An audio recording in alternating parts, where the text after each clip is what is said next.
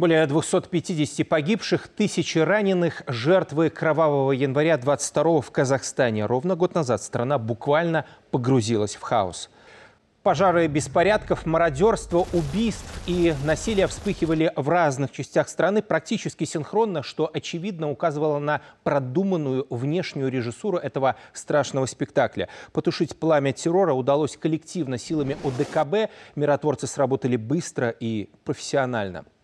Итак, год спустя, какие уроки усвоены, какие выводы сделаны? Военный обозреватель и международный эксперт Александр Артамонов подключается к эфиру «Контуров» из Москвы. Александр, добрый вечер. Итак, Казахстан, январь 22-го. Что это было? Это вписывается в общую линию дестабилизации э, евразийского материка. Я не хочу везде видеть англосаксонский след, э, но в данном случае, конечно, поработали западные спецслужбы. Кстати, в данном случае очень себя зарекомендовала, а, я бы сказал, активно именно французская спецслужба, служба внешней разведки ДЖСУ. А, я не удивлен этим, потому что а, французы имеют свой интерес в Казахстане, это уран прежде всего. Казахстан – это не сыгранные карты. Я думаю, что возможно еще и дальнейшие провокации. Думаю, что Казахстан обрел какой-то запас прочности, но полностью ситуация не снята.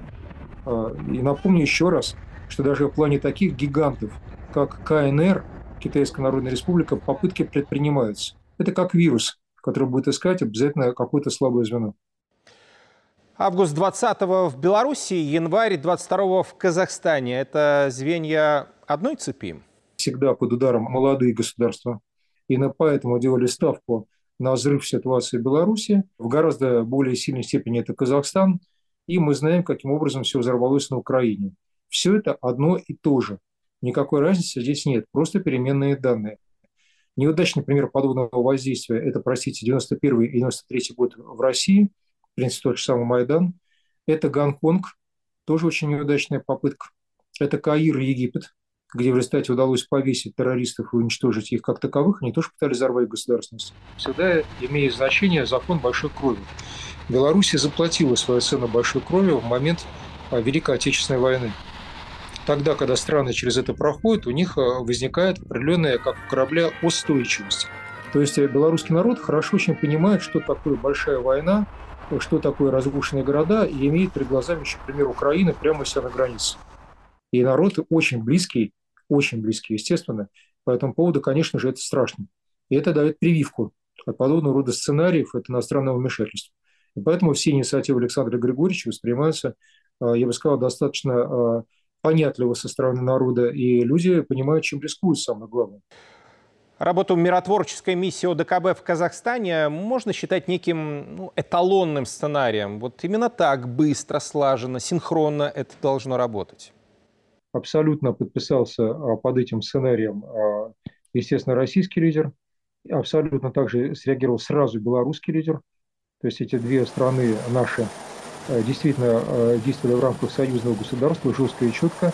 В результате, да, УДКБ показала абсолютно свою жизнеспособность, что это не мертворожденная организация, способная решать свои проблемы, что было большим потрясением для наших оппонентов. Они этого не ожидали. Справились с восстанием, инспирированным из рубежа, зачистили боевиков и сразу вывели войска. Так что да, это эталон. Александр, вернусь к вашей мысли о генетическом непринятии белорусами войны. Быть может, здесь нам нужно искать нашу национальную идею в год мира и созидания? Я считаю, что национальные идеи таких э, народов, как белорусский народ, русский народ, это сохранение европейской цивилизации, мира и общего наследия нашего континента. Европейцы, э, говоря о западноевропейцах, оказались этого недостойны. Они пустили на распыл собственную идею, После этого в лице э, той же самой Ангела Меркель признали, что никакого мультикультурализма быть не может. И, естественно, отказываться от э, своих святилищ явно не надо. В любом случае, самое главное – это избежать большой крови, это сохранить все наше коллективное наследие, это не дать внешним акторам вмешаться в наш европейский контекст. И Беларусь, на мой взгляд, великолепно выражает эту идею. Спасибо. Это был военный обозреватель и международник Александр Артамонов из Москвы.